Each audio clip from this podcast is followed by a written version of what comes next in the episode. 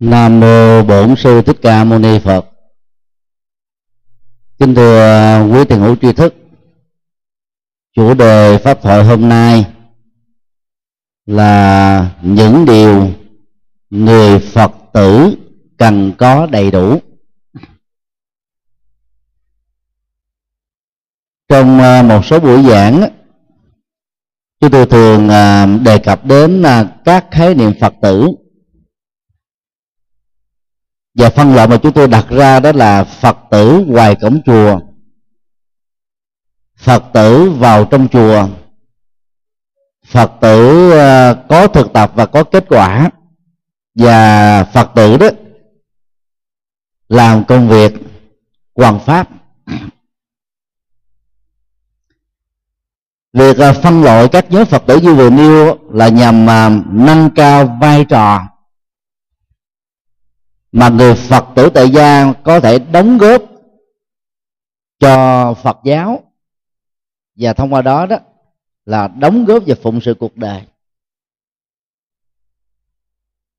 Cũng theo à, chiều hướng à, nâng cao các phẩm chất. Người phật tử tại gia cần sở hữu đó.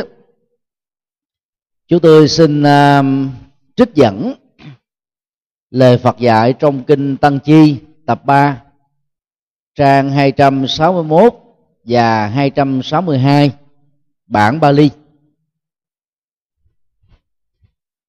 Trong uh, văn bản vừa nêu đó về uh, ngữ cảnh Đức Phật đề cập đến à, bảy uh, loại phẩm chất mà tất cả các vị xuất gia cần sở hữu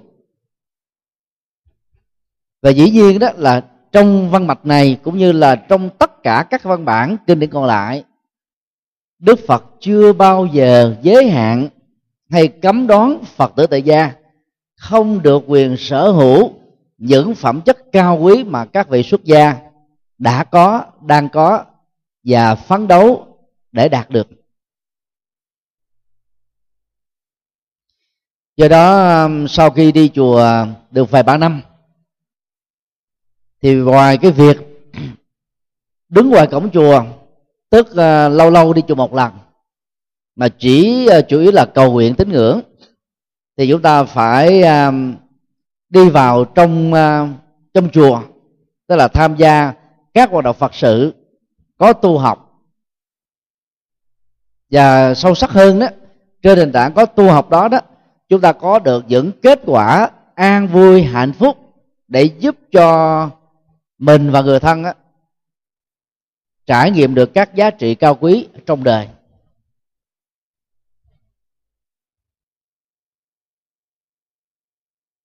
Do đó à, sở hữu một cách đầy đủ các phẩm chất cao quý sẽ làm cho người phật tử tại gia nâng cao được trình độ tâm linh của mình.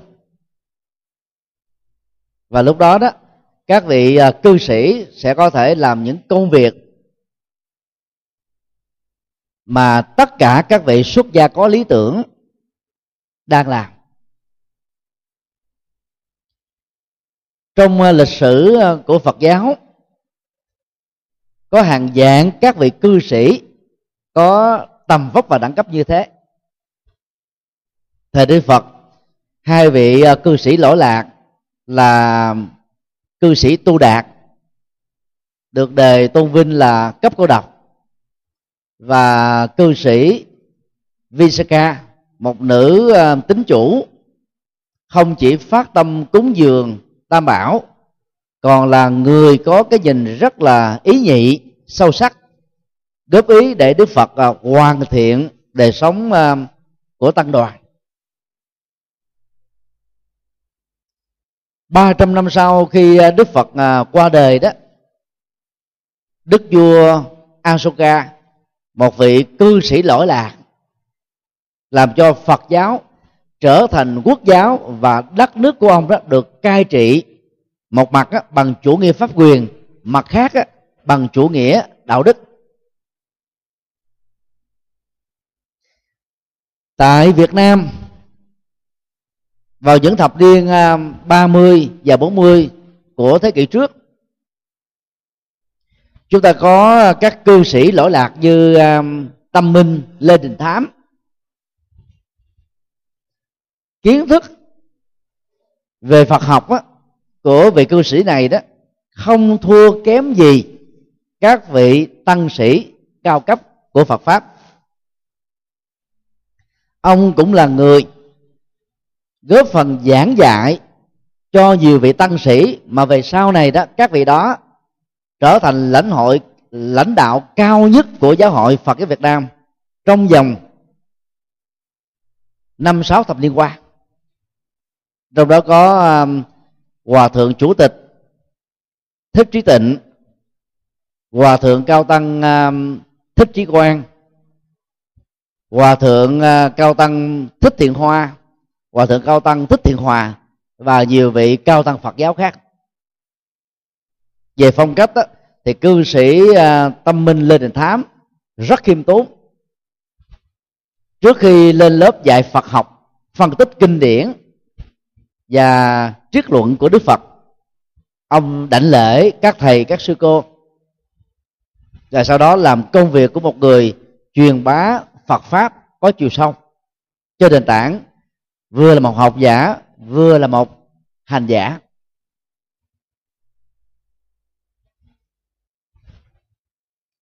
Cư sĩ chánh trí mai thọ truyền xây dựng hàng loạt các ngôi chùa phật học, trong đó có chùa phật học xá lệ.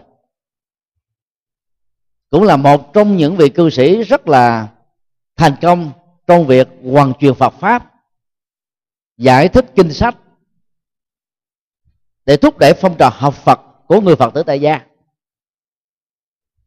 Trong vòng à, 50 năm qua đó, ở trong nước và nước ngoài, chúng ta có hàng loạt các vị cư sĩ lỗi lạc như thế.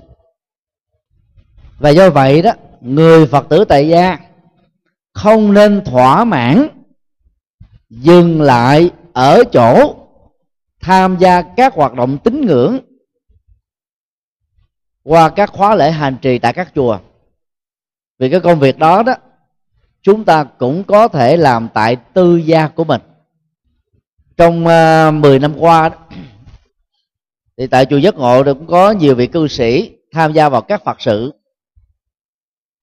Các phật sự uh, do đạo phật ngày nay chủ trương bao gồm uh, tham gia vào uh, các hoạt động uh, giáo dục hoàng pháp văn hóa và từ thiện nhưng mà phần lớn cũng mới dừng lại ở vai trò ngoại hộ thiện tri thức thôi. Tức trở thành là bậc tri thức lành của tăng đoàn trong việc phát tâm cúng dường ủng hộ để cho các phật sự đó, tại một ngôi chùa đó được thành tựu một cách mỹ mãn. À, buổi pháp nội này đó chúng ta cùng à, ôn lại những lời dạy mà theo đó đó người phật tử nào làm được sẽ trở thành phật tử vĩ đại. Và mỗi người chúng ta đó, hãy cam kết với niềm tin vững chãi rằng tôi sẽ là một trong các vị phật tử tại gia như thế. Sau đây là các phẩm chất cao quý mà phật tử tại gia cần à, sở hữu một cách đầy đủ.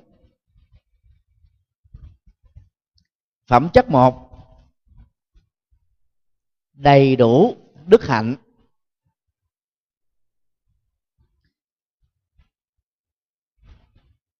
Đức hạnh gồm à, đời sống đạo đức và nhân cách sống. Đức hạnh đó là nền tảng mà theo đó ai sở hữu được đó sẽ có đời sống hạnh phúc và bình an. Nhân cách đạo đức của con người đó được à, huấn luyện từ lúc con người ở trong bụng mẹ. Và trải qua các năm tháng học ở à, các lớp mẫu giáo các lớp à, tiểu học các lớp trung học cơ sở và các lớp à, trung học và cấp 3 nếu như à, các phật tử tại gia chỉ dừng lại ở việc học chữ mà trên nền tảng đó để hướng đến việc ờ, lập nghiệp thông qua một cái nghề. Chúng ta đang làm cho mình bị thiếu một cái nền tảng rất quan trọng, đó là đạo đức. Các trường à, lớp dầu ở ờ, những nước tự do hoặc là những nước theo thể chế xã hội chủ nghĩa, đức dục ờ, không phải là môn học bắt buộc. Mà lẽ ra đó, nó phải là như thế vì à, học làm người phải được đặt nền tảng trên à, việc à, hoàn thiện đạo đức và nhân cách thôi. Về đạo đức đó, thì người phật tử tại gia đã học được từ đức phật giữ đúng được năm điều đức phật dạy không giết người để góp phần bảo vệ hòa bình. Và đây là chủ trương của liên hợp quốc mà tất cả các quốc gia yêu chuộng hòa bình đó, cần phải tôn trọng. Không ờ, trộm cắp. Đồng thời đó phát triển lòng từ bi để biết ờ, cảm nhận được nỗi khổ niềm đau của những người bất hạnh. Và thông qua đó đó chúng ta phát tâm ờ, bố thí cúng dường giúp đỡ tương trợ để cho những mảnh đời kém may mắn đó vượt qua nỗi khổ niềm đau. Không ngoại tình đó một mặt đó, giữ gìn là hạnh phúc gia can của bản thân mặt khác đó, giúp cho chúng ta không phí phạm thời gian của kiếp người trong các nỗ lực hưởng thụ không chân chính.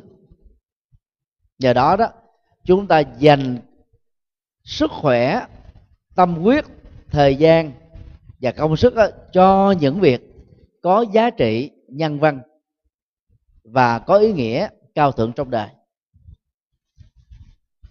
không lừa đảo, nói những lời hòa hợp, mang lại niềm vui, nói những lời lịch sự, mang lại sự à, thanh cao, nói những lời có sự thật để mang lại giá trị chân lý, nói những lời có giá trị để mang lại niềm vui, hạnh phúc và nụ cười.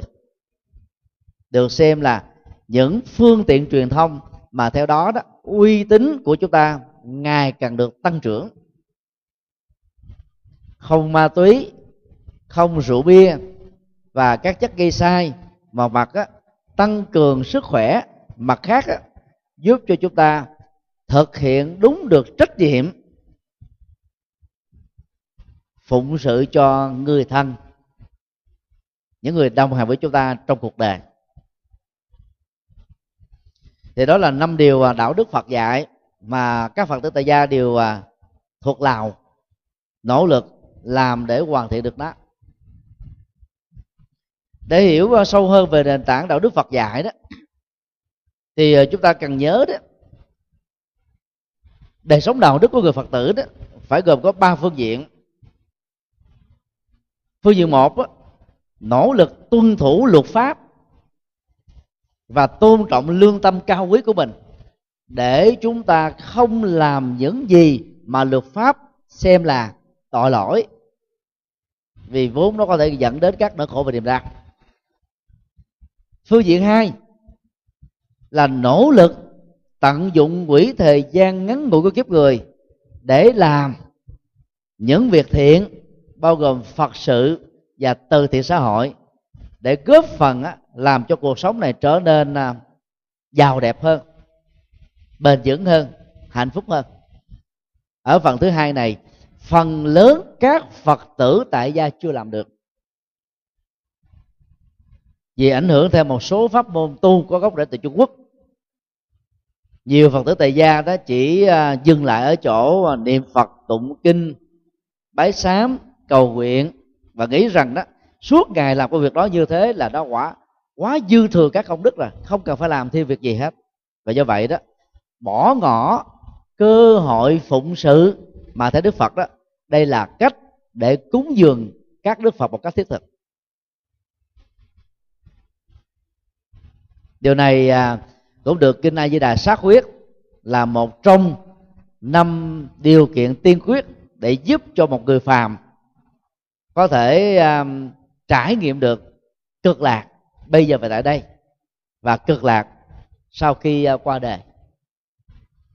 Bốn yếu tố còn lại ngoài cái à, công đức lớn đó gồm có căn lành lớn nhân duyên tốt lớn pháp âm à, hiện tiền và nhất tâm bất loạn. Phương diện à, thứ ba của đời sống đạo đức là khi làm các việc lành và từ bỏ các điều ác người tu học Phật đó phải làm bằng động cơ cao quý trong sáng lợi lạc cho nhân sinh chứ không phải vì mê tín gì đoan, sợ hãi. Mà chúng ta bất đắc dĩ phải làm việc đó. Ở một phương diện cao cấp hơn nữa đó. Đức phật dạy đạo đức bồ tát. Mà ngày xưa đó, chủ yếu là dành cho các vị tu sĩ. Trong lịch sử phát triển phật giáo đó, thì à, điều kiện đó bắt đầu được gia giảm và khích lệ các phật tử tại gia đồng phát nguyện và thực hành theo cốt lõi của đạo đức bồ tát đó, là vận dụng lòng từ bi dẫn dắt bởi trí tuệ để chúng ta trở thành một người năng động trong nhập thế phụng sự độ sinh. Và việc làm này đó đã được à, à, kinh phạm võng bồ tát giới khích lệ mà người phật tử đại gia đó khi à, tiếp nhận đó cần phải giữ 10 điều đạo đức à, quan trọng và 48 điều đạo đức hỗ trợ.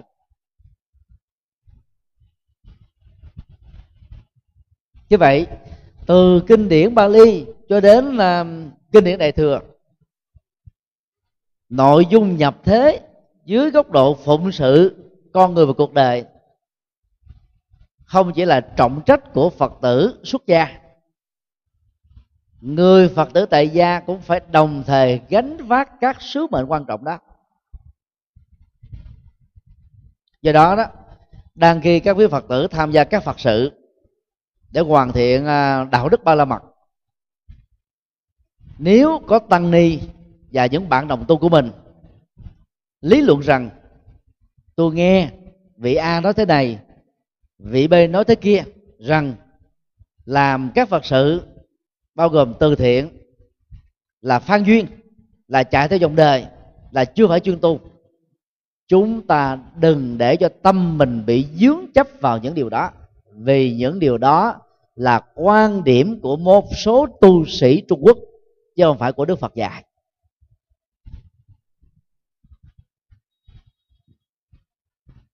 Các kinh điển à, đại thừa, bao gồm kinh à, bát nhã ba la mật kinh đại bát niết bàn, kinh à, pháp hoa, kinh hoa nghiêm dân dân đều khích lệ, sự đóng góp to lớn của phật tử tại gia trong xã hội và cộng đồng. Như vậy, khi chúng ta nỗ lực thực tập và đạo đức bồ tát, lúc đó đó, nhân cách đạo đức của người tại gia đó sẽ ngang bằng được. Hoặc ít nhất là tám mươi với các vị xuất gia chân chính. Cơ hội đó là rất cao, cho nên chúng ta không tự à, khinh thường chính mình để trở thành một người à, có ích cho Phật pháp và xã hội. Phẩm chất hai, đầy đủ trách nhiệm. Đối với người à, Phật tử tại gia đó, thì kinh đề sống lành tức kinh tiện sinh. Mô tả sáu mối quan hệ gia đình xã hội cộng đồng để chúng ta thực hiện những trách nhiệm cao quý ở trong đời. Quyển à, kinh phật cho người bắt đầu kinh phật cho người tại gia và kinh tụng hàng ngày do chúng tôi à, biên soạn và phiên dịch đó, đều à, có bài kinh thiện sinh. Trong đó chúng ta thấy mối quan hệ quan trọng nhất đó là cha mẹ và con cái kế đến là giữa vợ và chồng giữa bà con và làng xóm giữa chủ lao động và người hợp tác lao động giữa nhà à, tâm linh và cư sĩ tại gia giữa um, các nhà lãnh đạo chính trị và công dân của một đất nước. Mỗi một ờ, mối quan hệ trong tương quan với đối tác của mình đó, đức phật quy định năm trách nhiệm cao quý mà mỗi người đó phải thực hiện trọn vẹn.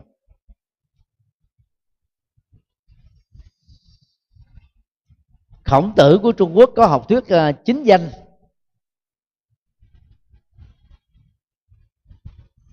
Kêu gọi đó, mỗi người phải sống đúng với cái nhân cách mà ở cái vai vế mình đang gánh vác đó thì theo đó đó, cuộc đời và xã hội sẽ được hạnh phúc và bình an. Vua, phải ra vua, có trách nhiệm thương dân, yêu nước, phát triển kinh tế để mọi người đó có thể sống à, an lành. Bên cạnh việc bảo vệ biên cương bờ cõi cha mẹ phải ra cha mẹ thầy cô giáo phải ra thầy cô giáo. Và dựa vào thuyết chánh danh này đó thì người trung quốc đó, có khuynh hướng liệt với văn nghệ sĩ vào cái nhóm sướng ca vô loại. Vô loại tức là không phân biệt được cái nhóm loại cụ thể nào hết á. Vì những người đó đó họ nhập nhiều vai theo yêu cầu của đạo diễn và các kịch bản. Cho nên có khi đó họ đóng vai là một vị minh quân. Có lúc đó, đóng vai đó là một người à, phản tặc cái nhân cách của những cái vai đó bị thay đổi liên tục và do vậy nó ảnh hưởng đến cái nhân cách sống tâm lý sống thái độ sống và các hành vi ứng xử. Nếu sau thời gian nhập vai đó người nghệ sĩ và diễn viên đó không tháo ra các cái nhân cách cái vai mà mình trước đây nỗ lực đóng vào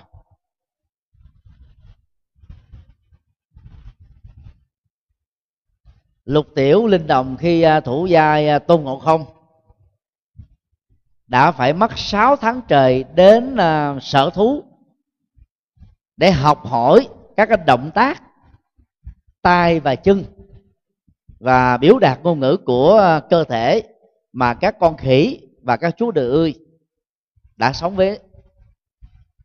Và bây giờ đó, mặc dù ở tuổi 60 hoài, ông ấy vẫn tiếp tục xuất hiện trên các sân khấu. Chỗ này, chỗ nọ, với một cái vai trong vòng 5 phút cho đến 7 phút của chú khỉ tôn ngộ không. Bộ phim đã kết thúc có vài chục năm rồi. Nhưng mà cái cái cái cái hành động nhập vai đó đó, nó vẫn còn ở trong não trạng của ông ấy. Không phải dễ gì mà thay đổi được. Cho nên là phải tháo cái vai mà trong đó đó, những cái phẩm chất xấu đó mà người thủ vai phải tập làm á, nó sẽ ảnh hưởng đến à, nhân cách của người đó nhiều lắm. Cho nên à, người trung quốc ta liệt nhóm văn nghệ sĩ vô loại, tức là không phân biệt được cái nhóm loại nào cụ thể. Và nhóm đó được gọi là nhóm rất khó đạt được chính danh theo quan điểm của khổng tử. Ở đây à, đức phật không nói lý thuyết chung chung như là khổng tử. Ngài đưa ra các cái quy định mà việc thực hiện nó đó sẽ làm cho nó, con người đó có những cái trách nhiệm rất là cụ thể, những gì nên làm và những gì không nên làm. Và khi chúng ta đón nhận được những cái trách nhiệm cao quý từ những đối tác của chúng ta thông qua sáu mối quan hệ gia đình, xã hội, cộng đồng với 12 loại đối tượng khác nhau, chúng ta phải ứng xử một cách tương thích để không làm thất vọng những người đang có mối quan hệ với chúng ta dưới hình thức này hay là dưới hình thức khác. Phẩm phổ môn trong kinh à, Diệu Pháp Liên Hoa đó phát họa 32 ứng thân của Bồ Tát Quan Thế Âm. Mà chúng ta có thể nói theo ngôn ngữ điện ảnh đó là 32 cái vai mà Bồ Tát Quan Âm á, sẵn sàng đóng ở trong cuộc đời. Với điều kiện đó là thông qua việc nhập cái vai đó đó, việc hoàn pháp lệ sinh, giúp cho người mê tín trở thành chánh tín, người khổ cho nên an vui, người phàm trở thành chân nhân, thì ngài không hề từ nan dầu trong bất kỳ một tình huống và hoàn cảnh nào. Và qua um, sáu mối quan hệ, gia đình, xã hội thì tất cả chúng ta đó có người sẽ có thể thủ cả 12 cái vai đó. Có người đó có thể thủ được 8 cho đến 10 vai. Dầu chúng ta có thừa nhận hay không trên thực tế đó các cái vai như thế chúng ta đã đóng đang đóng và sẽ tiếp tục đóng. Ví dụ như à, một người à, à, trung niên 40 tuổi có cha mẹ ruột ở tuổi 80 hoài. Thì trong quan hệ này đó, người đó đó là con. Ngoài cha mẹ ruột đó, còn có chú bác ruột, cô dì ruột, những người quan hệ cùng huyết thống, hoặc gần hoặc xa. Cho nên người đó lại phải thủ cái vai trong tương quan xã hội với những người cùng huyết thống với mình. Nếu như người đó có con thì ông ấy bà ấy lại đóng cái vai là cha mẹ của con em mình. Và giữa họ, tức là quan hệ vợ chồng á, cũng phải thủ cái vai để giữ gìn và xây dựng hạnh phúc, ngày càng được tươi thắm hơn. Đối với làng xóm, giàu trong xã hội phương tây, cái quan hệ tương tác đó giữa các bên vẫn có ở một mức độ nhất định. Khi uh, nhân vật đó đó làm chủ uh, một à, công ty hay một tập đoàn hay là tham gia một cái hội đoàn với vai trò lãnh đạo thì cái tương quan với những người cộng tác hoặc là nhân sự là việc dưới trướng đó sẽ được xuất hiện một cách rất là hiển nhiên thôi. Nếu người đó là một tín đồ giàu thuộc bất kỳ một tôn giáo nào thì người ấy phải sống với một cái tương quan với những người dẫn dắt tâm linh mình. Ở đây đó là các vị tăng và ni. Như vậy đó là người phật tử tại gia ít nhất là đóng 11 vai trong cái tương quan gồm có 12 loại đối tượng. Còn người xuất gia đó thì đóng cả 12 vai. Riêng cái vai đó, làm đạo sư tức là người hướng dẫn tâm linh cho phật tử là cái vai rất là quan trọng. Ngoài ra đó đối với thầy tổ và những thế hệ tăng sĩ đi trước họ đó, thì họ chính là học trò và tín đồ.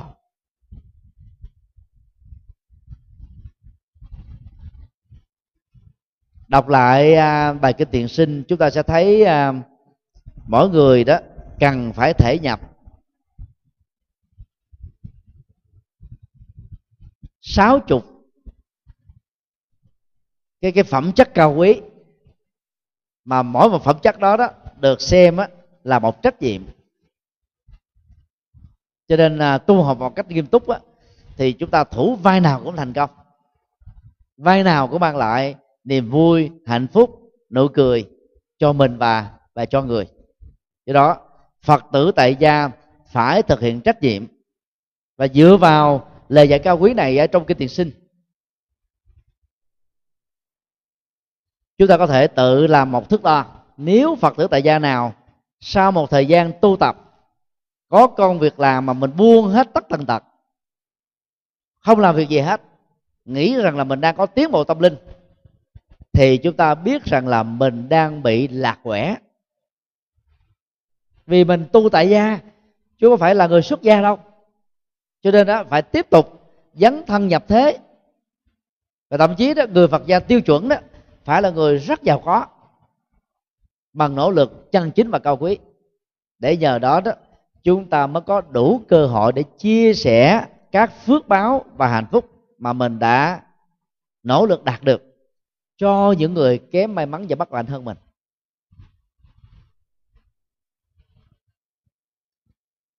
Vì à, số lượng à, của à, 60 trách nhiệm là quá nhiều, chúng ta không thể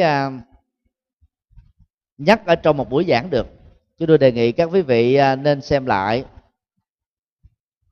tác phẩm à, của chúng tôi à, đã được xuất bản, gia đình, xã hội và tâm linh.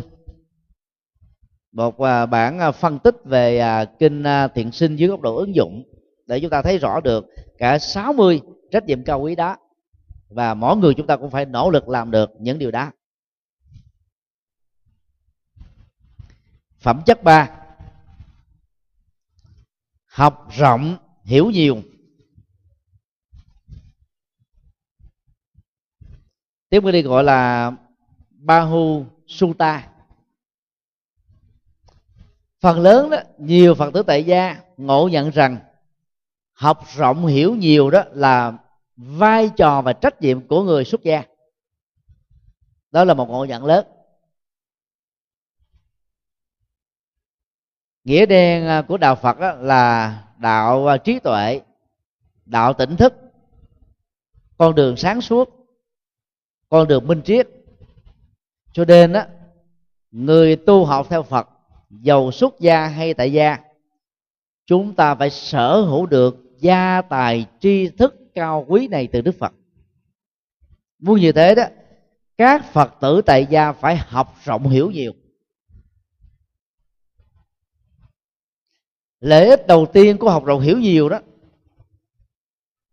là giúp cho phật tử tại gia vẫy tay chào với các nỗi sợ hãi do mê tín dị đoan mà ra. Trong nhà phật tử nào vẫn còn các loại thần linh có gốc rễ từ các tôn giáo khác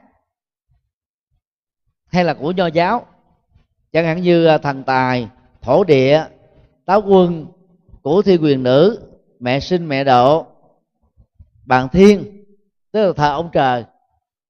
Và các loại thần mà theo dân gian đó, họ trưởng quản các chức nghiệp và ngành nghề.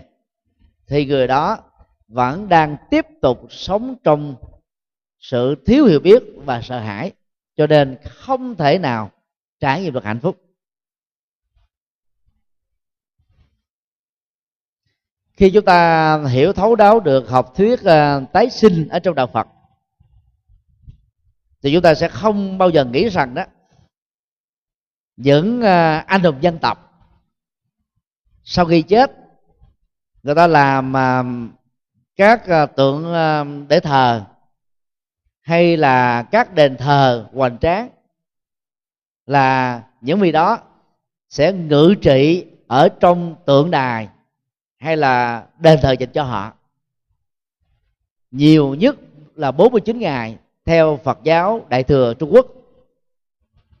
Và trong vòng dài tích tắc theo Phật giáo Bali, thì một người chết phải tái sinh theo nghiệp.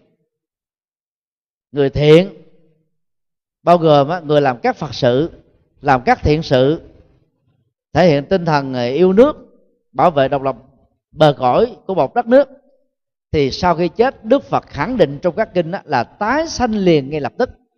Vì cái bệ phóng của thiện nghiệp này đó, nó sẽ là đẩy người đó vào trong cảnh giới lành rất là nhanh. Không hề có một sự trì hoãn nào.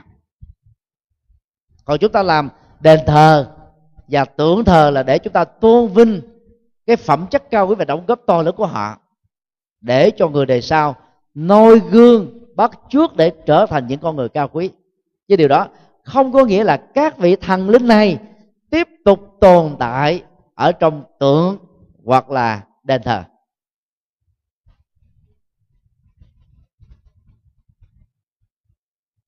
Do đó um, người phật tử là không thờ tất cả các vị thần linh chỉ thờ phật bồ tát để học hỏi các đức tính cao quý của các ngài để chúng ta trở thành nhân cách vĩ đại đó. Học uh, các gương lành của cha mẹ để uống nước nhớ nguồn và giúp cho các thế hệ con em chúng ta đó trở thành những người cao quý. Chúng ta thờ cha mẹ và phật với ý nghĩa biết ơn và đền ơn. Nó khác hoàn toàn với cái cách cầu nguyện để à, ban phước và ngăn họa như tín đồ của các tôn giáo khác. Cái đó đó, chỉ thông qua việc học rộng hiểu nhiều Phật pháp chúng ta mới mạnh dạng giải phóng được nỗi sợ hãi và các hoạt động mê tín gì đó. Bằng không á chúng ta cứ tự an ủi với mình rằng thà thờ dư thừa còn hơn là thờ phượng thiếu. Thà làm dư thừa vẫn ăn chắc mặt bền hơn là làm thiếu sót một cái gì đó. Theo uh, nghiên cứu uh, vào các văn bản gốc chứa đựng lời dạy của đức phật đó thì trong thời của đức phật đó ngài chỉ uh, giảng dạy hai kho tàng thứ nhất là kho tàng chân lý, Sutta Pitaka và thứ hai đó là kho tàng đạo đức, Vinaya Pitaka sau khi Đức Phật qua đời trong vòng 100 năm sau đó, thì các đệ tử của ngài đó nhằm đáp ứng lại với các phong trào triết học và tôn giáo hiện hành, đã tập hợp lời Phật dạy, viết thành bảy bộ luận quan trọng, được xem là bảy bộ luận triết để à, hệ thống hóa những lời dạy triết học của Đức Phật về tâm, về thân, về thế giới, về con người nói chung mà thông qua đó nhằm giúp cho con người giải quyết được các vấn nạn khổ đau, trải nghiệm được hạnh phúc. Như vậy, học rộng hiểu nhiều đối với người Phật tử, chúng ta cần phải nắm vững được kho tàng chân lý chứ không phải là một kinh. Và kho tàng đạo đức, tức là những lời dạy đạo đức mà Đức Phật dạy trong suốt cuộc đời 45 năm của Ngài. Về đạo đức như chúng ta đã nói à, căn bản ở trong à, phẩm chất một rồi. Còn về kinh điển đó, thì à, phần lớn các phật tử tại gia chỉ đọc có vài bài kinh. Và điều đó là không đủ. Tại các nước đang phát triển và những nước thuộc về thế giới thứ ba. Người ta có thói quen là tiêu thụ thông tin qua việc đọc báo và xem các trang web, tin tức ta còn dân trí ở những quốc gia tiên tiến phát triển ngày càng cao thì cái khuynh hướng của họ đó là ít đọc báo và tin tức mà họ chủ yếu là đọc các sách vở. Vì sách vở gồm có sách học thuật và sách ứng dụng. Đào sâu vào một cái phương diện nhất định nào đó. Cho nên á, tại phi trường và nhiều thành phố trên khắp các quốc gia tiên tiến các nhà sách rất lớn xuất bản nhiều loại sách khác nhau. Mỗi ấn bản sách bằng bằng tiếng Anh á, đối với những sách bestseller có thể là một triệu bản hoặc là vài chục triệu bản là chuyện thường. Đang khi đó, sách Phật học và nhiều quyển sách khác thuộc các lĩnh vực còn lại tại Việt Nam, chúng ta xuất bản hai ba ngàn quyển mà đã lúc bán năm mười năm vẫn chưa hết. Thì đó cho thấy là cái trình độ thưởng thức các quyển sách về Phật học ở quần chúng Phật tử là quá thấp đi. Báo giác ngộ tờ báo duy nhất của Phật giáo Việt Nam tồn tại uh, trên dưới 40 năm. Chỉ phát hành được 9.000 bản mỗi số thôi. Về những ngày lễ lớn như à, rằm tháng giêng tháng tư tháng 7 tháng 10 thì phát hành được gấp đôi là khoảng 16.000 à, bản. Đất nước Việt Nam là 90 triệu dân. Người Phật tử đó chiếm đại đa số mà đọc đọc báo chỉ có 8 ngàn. Thì thấm béo vào đâu? Sách nổi lỗi lạc của Đức Đạt Lạt Ma mà chùa giác ngộ mình xuất bản là trên 10 tác phẩm đó. Mỗi một lần á chỉ có hai ngàn bản thôi mà đôi lúc á, 10 năm sau vẫn còn. Sách của thiền sư Dứt Hạnh như uh, dặn là sách uh, bestseller ở Hoa Kỳ xuất bản tại Việt Nam cũng không quá ba ngàn bản mà vẫn phát hành không hết. Những người làm công tác xuất bản kinh sách tại Việt Nam đó, đều phải à, than ngắn thở dài về cái rủi ro mà tính bù lỗ của nó đó, bắt buộc phải có thì mới có thể hoàn pháp được. Vì người ta đọc sách quá ít đi. Thì do vì cái thói quen đó đó mà nhiều phật tử tại gia rơi vào tình trạng mù chữ phật pháp tập thể. Cho tôi nhấn mạnh đến khái niệm này à, ở hàng trăm bài giảng khác nhau. Để thúc đẩy, các phật tử tại gia phải nâng cao cái trách nhiệm là học phật lên đến chốt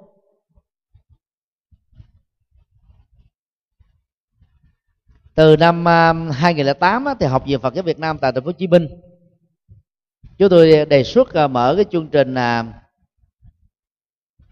cử nhân Phật học hệ đào tạo từ xa, như là một cái cách lách luật để cho phép người Phật tử tại gia đó học Phật pháp cũng giống như các vị tu sĩ phật giáo may mắn được học tại các trường phật học căn bản và tiêu chuẩn. Số lượng à, các phật tử tham gia khóa đào tạo từ xa đó chiếm 60% so với hệ chánh quy là các tăng ni đang theo học. Đã có bốn khóa đào tạo từ xa. Hoàn tất rồi. Mỗi một khóa trung bình là là 500 đến 700 uh, à, sinh viên.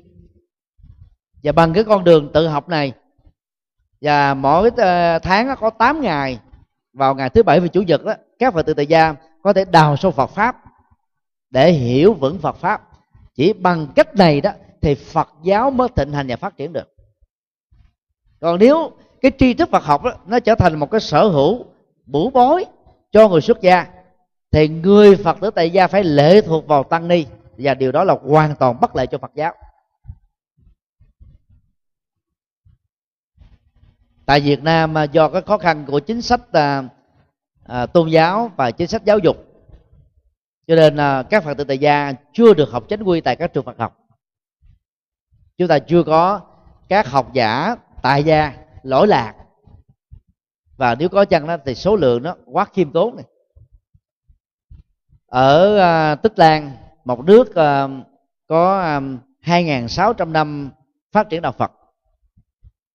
Các giáo sư Phật học là người tại gia thậm chí còn giỏi Phật học hơn nhiều vị tu sĩ Phật giáo.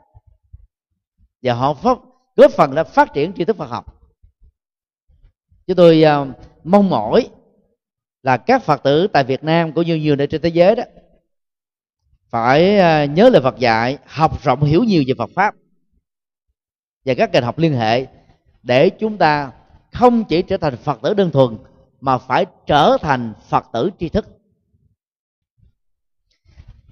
Các nước Thái Lan Lào Campuchia đã có truyền thống uh, tu báo hiếu tu uh, rèn luyện đạo đức và nhiều à, gia đình đó gặp à, hoàn cảnh khó khăn về kinh tế.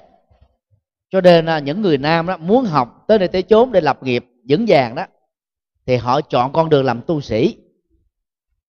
Vì Phật giáo Thái Lan đó ủng hộ cái việc du học của các tăng sĩ và ủng hộ bảo trợ cho việc học Phật pháp ở trong nước.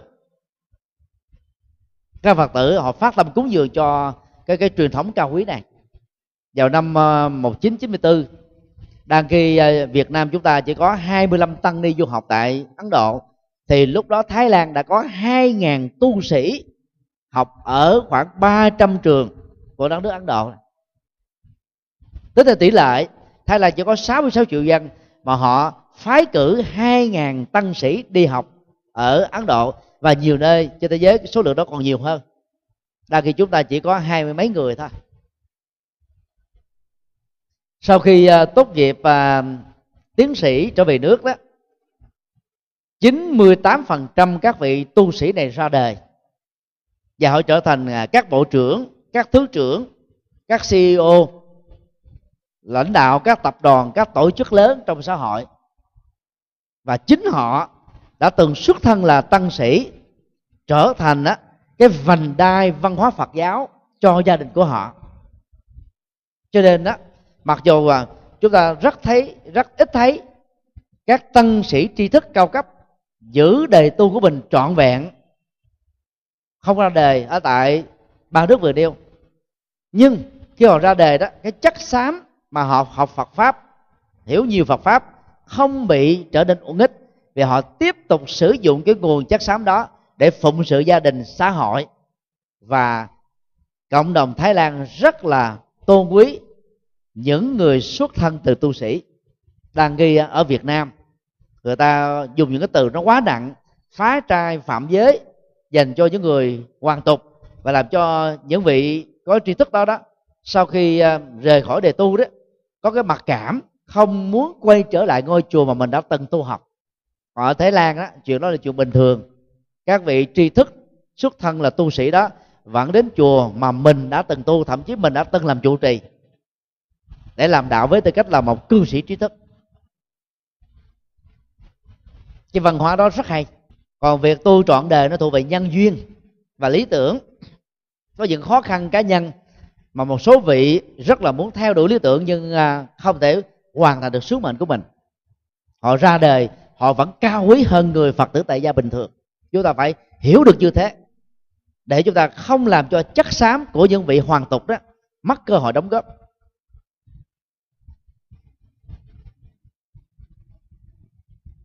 Do đó các phật tử à, phải học kinh tạng và phát nguyện thâm nhập kinh tạng như trong phần nghi thức cuối uh, cuối cuối kinh trước khi kết thúc. Chúng ta phát nguyện thâm nhập kinh tạng trí tuệ như hải. Mà trên thực tế đó thì nhiều phật tử tại gia làm hoàn toàn ngược lại với cái cái phát nguyện của mình. Là suốt một đề tu rất nhiều người chỉ đọc có hai ba bài kinh thôi. Giống như là mình ăn à, gạo lúc mua mè gạo lúc mua mè thì có thể trị được bệnh bao tử, bệnh gan, mỡ trong máu, mỡ trong gan. Chứ không phải là trị được bá bệnh như người ta đã quảng cáo đâu.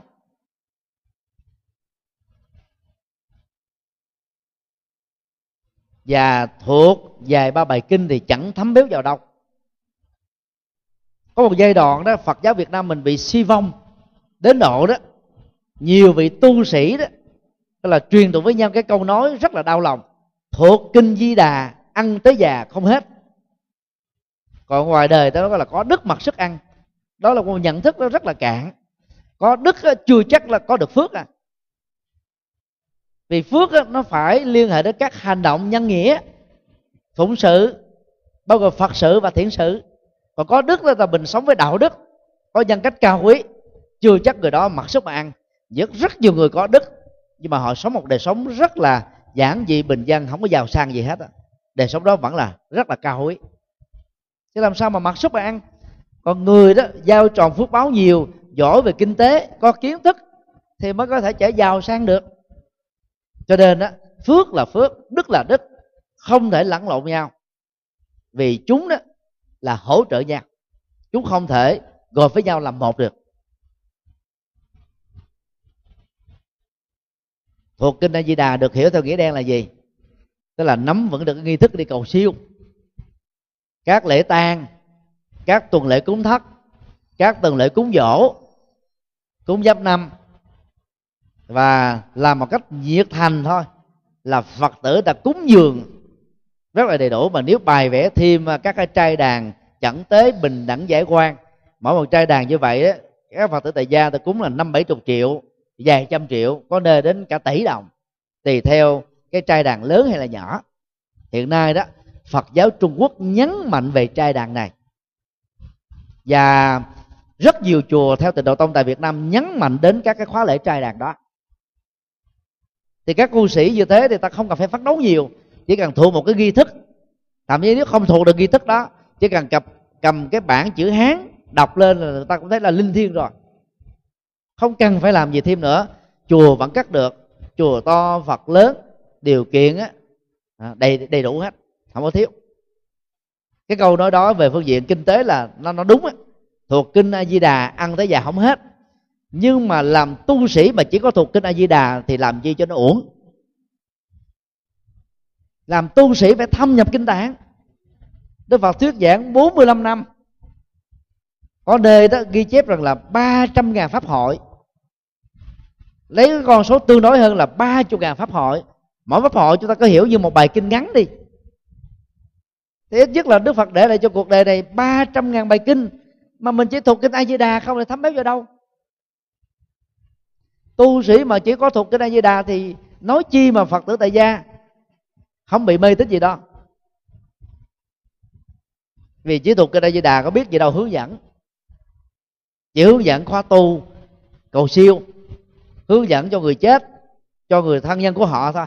Còn á, những lời dạy cao quý của đức phật về tình yêu hôn nhân hạnh phúc gia đình quản trị đất nước phát triển kinh tế tham gia giáo dục và chuyển hóa nỗi khổ niềm đau với hàng ngàn bài kinh như thế nếu không học thì không có biết. Dầu có có đức lớn đi nữa thì cũng không có biết. Do vậy mà chùa giác ngộ chúng ta đó từ thời à, sư ông của chúng tôi đến bổn sư của chúng tôi đều chủ trương đó ngôi chùa phải là một cái trường Phật học. Ở quy mô hoặc lớn hoặc nhỏ. Thì chùa giác ngộ mình à, đã có giai đoạn à, ít nhất là hai chục năm.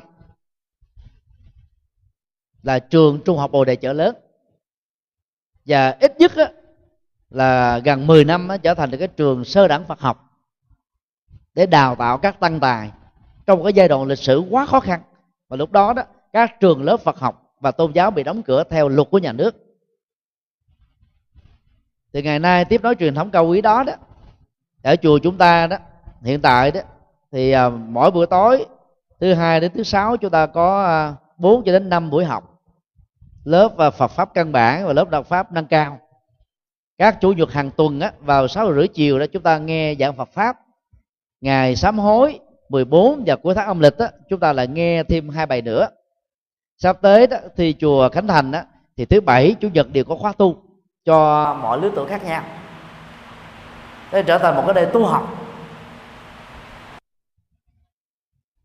Khóa tu một ngày an lạc mà chúng tôi ờ, được hòa thượng thích trí quảng giao cho làm vai trò tổng điều phối tại chùa phổ quang đó nhấn mạnh đến góc độ bác học đa văn về Phật pháp cho Phật tử tại gia.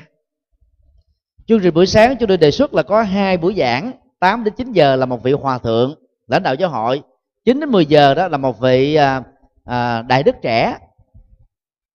Còn buổi chiều từ 2 cho đến 4 giờ rưỡi đó là vấn đáp Phật học cho cùng cái chủ đề mà các Phật tử tại gia lắng nghe vào buổi sáng. Như vậy trong khóa tu gồm có 8 giờ thôi, trong một ngày. Phật tử tại gia nghe thuyết giảng 4 tiếng rưỡi. Đây là cái cái công thức mưa dầm thấm đất học cái gì chúng ta phải lặp đi lặp lại nhiều lần. Ở Việt Nam nó có một cái đau buồn như thế này. 90 triệu dân mà chúng ta chỉ có 11.000 phó giáo sư và giáo sư thôi. Mà con số rồi quá nhiều nàng so với các quốc gia trong khu vực trong tổng số 11.000 phó giáo sư và giáo sư trên toàn quốc á, chúng ta chưa có được 4.600 giáo sư làm công tác giảng dạy và nghiên cứu. Số còn lại đó phục vụ cho các chức vị ở trong các bộ và các cái à, các các các các cái à, tổ chức nhà nước thôi. Tức là có cái học vị học hàm đó không phải là để nghiên cứu về giáo dục mà là để thăng quan tiến chức. Cho nên cái nguồn chất xám đó trở nên là mất đi cái tác dụng truyền thừa từ thế hệ này sang thế hệ khác. Còn nước Việt Nam chúng ta có 90 triệu dân, mà bây giờ chúng ta chưa có được 300 tu sĩ, có được cái bằng tiến sĩ, quá thấp.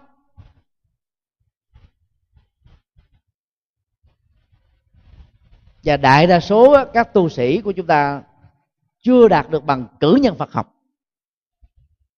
làm tu sĩ mà mình không có đạt được cử nhân Phật học, cũng giống như là bác sĩ mà không trải qua sáu bảy năm đào tạo chuyên khoa vậy. Cái dở của Phật giáo đó là trở thành tu sĩ trước rồi mới đi học Phật pháp.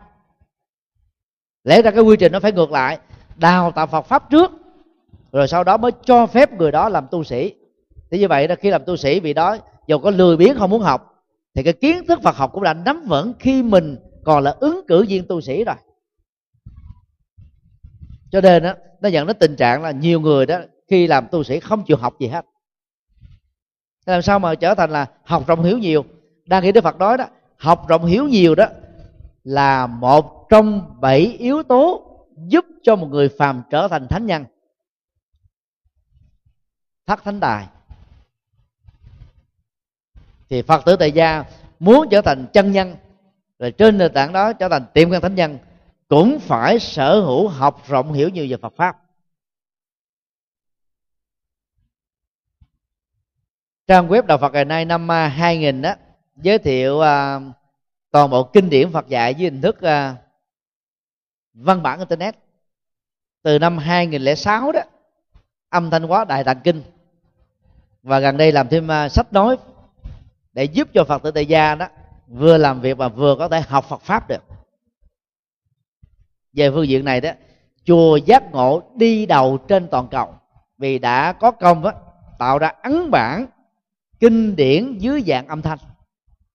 Chưa có nơi nào làm được việc đó. Nhưng mà rất tiếc có nhiều phật tử vẫn không màng đến việc nghe kinh. Cái thích tu rụt tu rị niệm phật lại phật ờ, thì nghĩ như thế là quá đủ rồi. Bởi vì có nhiều vị chủ trương dẫn dụ đúng không lại phật một câu phước sanh vô lượng niệm phật một niệm tội diệt hài xa. Như vậy chỉ cần trong một ngày tu xài cả mấy chục ờ, kiếp sau chưa hết được phước. Cái đó là đại mê tín dị đoan. Chẳng có nhân quả gì hết. Nhưng mà phật tử đó ta, ta mê và ta nghiện những những lời dạy như thế. Nó dẫn đến tình trạng mù chữ phật pháp. Chỉ có lại mà niệm không mà tội diệt là xa phước tăng vô lượng thì tu học chi cho nó mệt. Những lời dạy dẫn dụ đó phá hoại phật pháp vô cùng nguy hại. Chúng tôi phải nói mạnh dạn như thế, để cho phật tử tại gia phải ý thức rằng là tôi là phật tử, tôi đang đi trên con đường á, giác ngộ. Do đó tôi phải học rộng hiểu nhiều phật pháp. Muốn giác ngộ thì phải học rộng phật pháp. Còn không học phật pháp thì biết gì đâu mà giác ngộ. Phẩm chất bốn. Có trí tuệ sáng suốt. Trí tuệ đó là một loại sở hữu cao cấp nhất trong tất cả các sở hữu mà con người có thể có.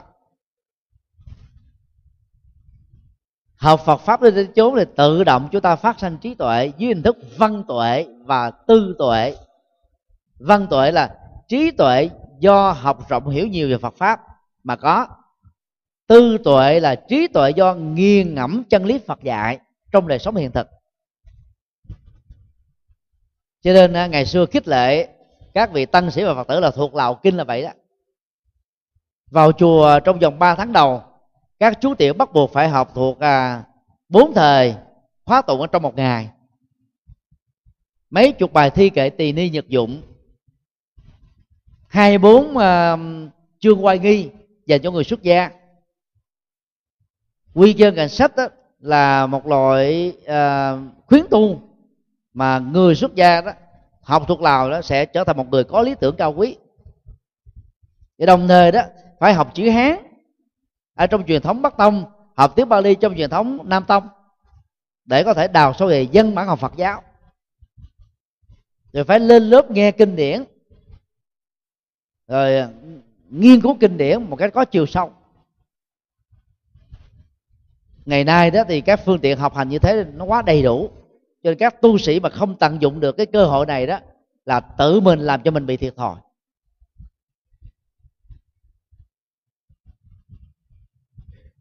Khi ờ, chúng ta nghiền ngẫm cùng một vấn đề, chúng ta sẽ hiểu thấu đáo vấn đề đó, hoặc trước hoặc sau thôi. Newton ờ, phát hiện ra định luật ờ, sức hút của trái đất là do vì ông ấy nghiền ngẫm cái sự rê của trái táo mà ông ấy phát hiện ra cái quy luật này.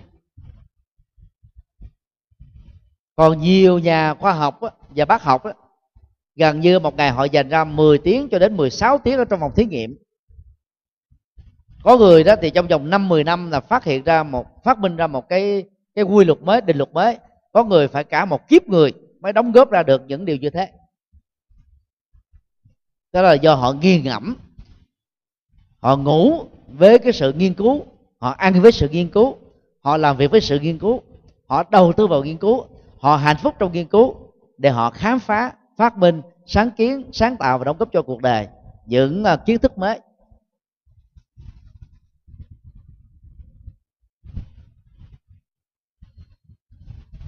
Do đó ít nhất người phật tử tại gia phải đạt được văn tuệ và tư tuệ. Và muốn như thế đó, chúng ta phải đọc kinh điển bằng tiếng mẹ đẻ. Đọc kinh sách bằng tiếng mẹ đẻ. Đối với những người không biết ngôn ngữ nước ngoài. Để chúng ta không hiểu kinh điển một cách lờ mờ, không mê tín dị đoan, không lý giải thần thánh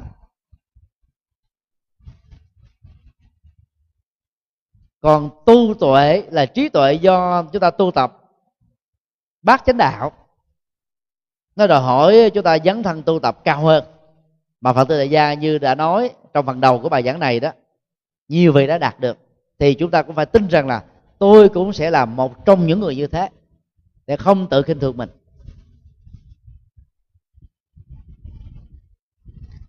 Ai có trí tuệ, người đó trở nên sáng suốt. Ai sáng suốt, người đó có thể giải quyết được các vấn nạn, nỗi khổ niềm đau. Quý vị cứ làm thử đi. Chúng tôi à, kinh nghiệm với cuộc đời của mình. Từ lớp 9 trở xuống á, chúng tôi là một cái người học lười dối. Vừa lười mà vừa dối. Lười có nghĩa là về nhà không học bài. Dối là vì đến lúc mà thi đó là copy người ngồi bên cạnh mình cái cậu bạn thân mà chúng tôi ngồi kế bên đó, copy 9 năm trời từ lớp 1 đến lớp 9 á. Bây giờ cũng là một phật tử thuần thành đang sống ở bên bên úc. Năm 2003 và 2005 khi thuyết giảng tại đó chúng tôi đã gặp lại trong sự mừng rỡ. Và người bạn cho chúng tôi copy đó không ngờ được rằng là cái cậu học dốt ngày nào là bản thân của mình. Bây giờ trở thành một ông thầy làm được các phật sự cậu ấy hỏi chúng tôi rằng là bằng cách nào mà thầy làm được như thế? Chứ đó đơn giản là nhờ học kinh phật thôi. Cái đầu óc mình nó nó sáng ra. Từ năm lớp 10 đó, bắt đầu đào sâu vào kinh điển Phật dạy, qua bản dịch của hòa thượng Thích Minh Châu, và đọc nhiều sách của thiền sư nhất Hạnh, chúng tôi trở thành một con người hoàn toàn mới. Đó là mở mang trí tuệ do đọc kinh Phật và nghiền ngẫm kinh Phật thời còn làm chú tiểu tại chùa giác ngộ. Thì à, vào những cái buổi tụng kinh, các bản kinh đại thừa mà bổn sư chúng tôi chủ trương như thế để cho phật tử đại gia hiểu rộng nhiều về phật pháp, chúng tôi luôn luôn cầm theo một cái tờ giấy và một cây viết. Miệng thì cứ vẫn đọc, nhưng mà cái cái tay của mình vẫn phải ghi chú ở bên lề của quyển kinh đó. Và quyển kinh đó mình sử dụng luôn. Đọc xong là cầm lên trên phòng và đồng thời ghi chú thêm một vài cái chú thích nhỏ ở trong cái tờ giấy. Thì sau đó tụng kinh xong đó dừng lại lên xin lỗi uh, dành ra khoảng nửa tiếng đến một tiếng để chép lại những cái câu kinh sâu sắc đó. Làm ghi chú. Hiện nay đó các các bạn viết tay của chúng tôi nó vẫn còn đến mấy trăm trang. Lúc đó mới là chú tiểu 14 tuổi đó đã tập tành làm các công việc này. Cho nên từ đó đó từ một người học dối học dốt trở thành một người đậu thủ khoa lớp 10, 11, 12 cử nhân thạc sĩ là nhờ vào cái minh triết của đạo Phật thôi. Chứ còn về bản chất chúng tôi là một người không có thông minh. Nhưng mà nhờ cái minh triết của đạo Phật nó làm cho mình đó vượt qua được cái kiếp ngu dốt của mình. Còn dòng họ ở bên à, ngoại bên nội cũng chưa có người học cao. Mà nhờ học Phật đó nó làm cho mình đó là vượt qua được cái công việc của gia đình. Nói về cá nhân thì nó không hay. Nhưng mà nói như một cái minh chứng cho thấy rằng là cái cái cái giá trị soi sáng của kinh điển Phật đó, nó làm cho chúng ta có trí tuệ và sáng suốt là một sự thật. Cho nên là các quý Phật tử nên chịu khó đọc nghiêng ngẫm về Phật pháp, chứ đừng có đọc để mà tính công với Đức Phật đọc ờ, để biết ờ, trình với Đức Phật rằng là con đã đọc được ờ, một trăm biến kinh pháp qua một tỷ biến thần chú đại bi, vô ích. Vì đọc như thế đó chúng ta đọc như là xe lửa chạy. Thế đâu mà hiểu? Chưa kịp suy nghĩ nó qua một cái câu khác, chưa kịp suy nghĩ cái câu khác đó là nó qua cái câu mới nữa. Đọc như thế thì không có lợi ích lớn. Đọc chấm rãi, đọc nghiền ngẫm. Chúng tôi mơ ước rằng là đến một lúc nào đó đó trên toàn cầu các phật tử tại gia đó đều có được một quyển kinh mà tối thiểu nó phải ngang được với cái quyển kinh phật cho người tại gia bằng ngôn ngữ mẹ đẻ của họ. Và đi đâu đó, họ cũng mang ra cái quyển kinh này như là sách gói đầu giường vậy. Những người theo thiên chúa giáo tin lành giáo chánh tông giáo anh giáo hồi giáo đều mang theo quyển kinh thánh. Một gia đình 10 thành viên thì có 10 quyển kinh thánh còn phật tử chúng ta thì không được tinh tấn như thế. Đang khi đó, đạo phật là đạo trí tuệ. Các tôn giáo khác phần lớn là mê tín và cuồng tín, mà họ còn làm được. Mà đạo trí tuệ đó, phật tử lại lơ là là một thiếu sót quá lớn. Do đó, phải đọc nghiền ngẫm nhiều Phật pháp để chúng ta có trí tuệ và sự sáng suốt.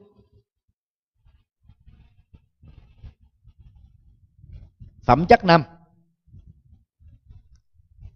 Nói lời hiền thiện tiếng Bali gọi là Kaliya Chava. Kaliya đó có hai nghĩa thiện hữu và hiền thiện.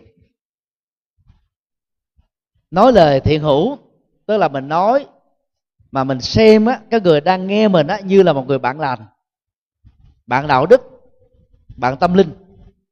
Cho nên mình quý trọng người đó và mình chia sẻ những cái tri thức cao quý cho người đó, để người đó đó cũng sở hữu được các cái tri thức cao quý như mình.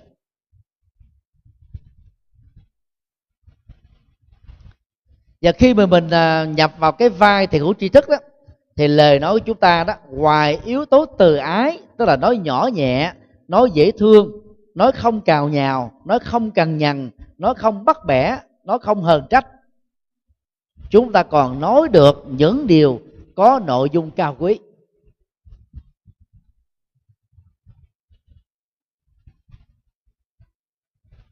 Bệnh tám không phải là bệnh riêng của giới tính nữ.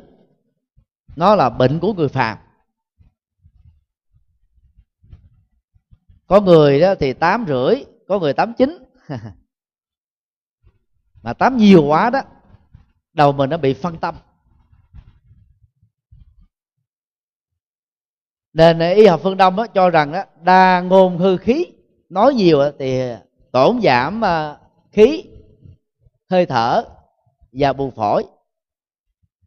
Đa thị hư thần, xem tivi xem sách báo, xem internet nhiều thì tổn giảm thần kinh, suy nhược thần kinh, mất ngủ, căng thẳng.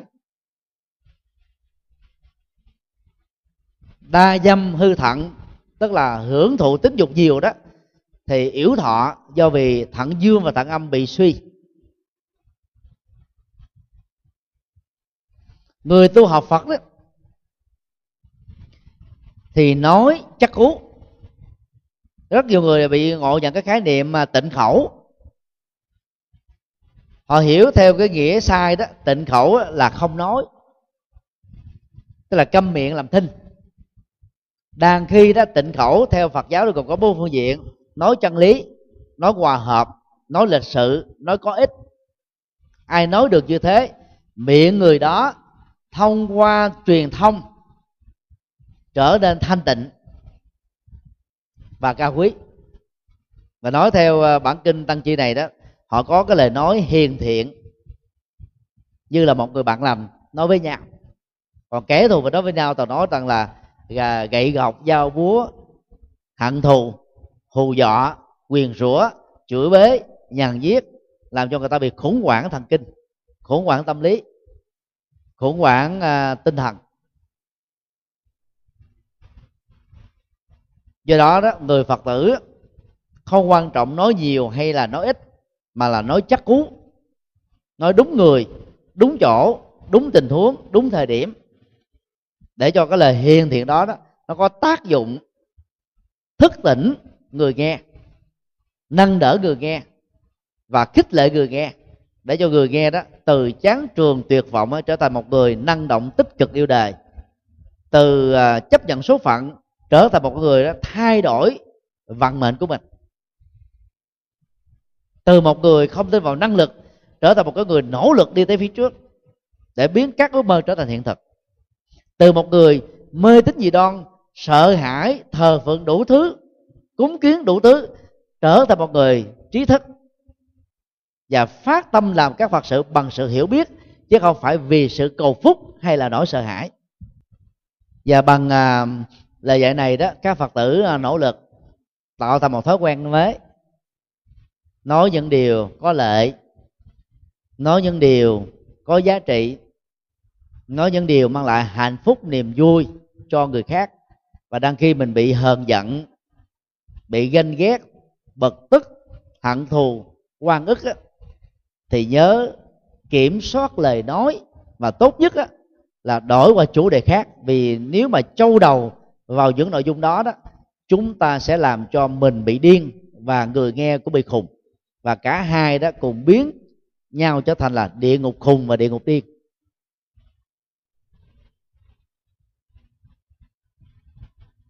Cho nên nói lời hiền thiện là không có chuyện à, nói ai lỗi ai phải ai đúng ai sai không có quy cứ trách nhiệm, mà nói là để giúp đỡ cho người kia, nhận thức ra được những cái yếu kém của mình, để người đó nỗ lực vượt qua. Và bản thân mình á, cũng phải rộng lượng tha thứ để thay đổi cái tình huống bị quan trái, quan khiên, quan gia, mà vốn nó có thể tạo ra nhiều nỗi khổ niềm đau.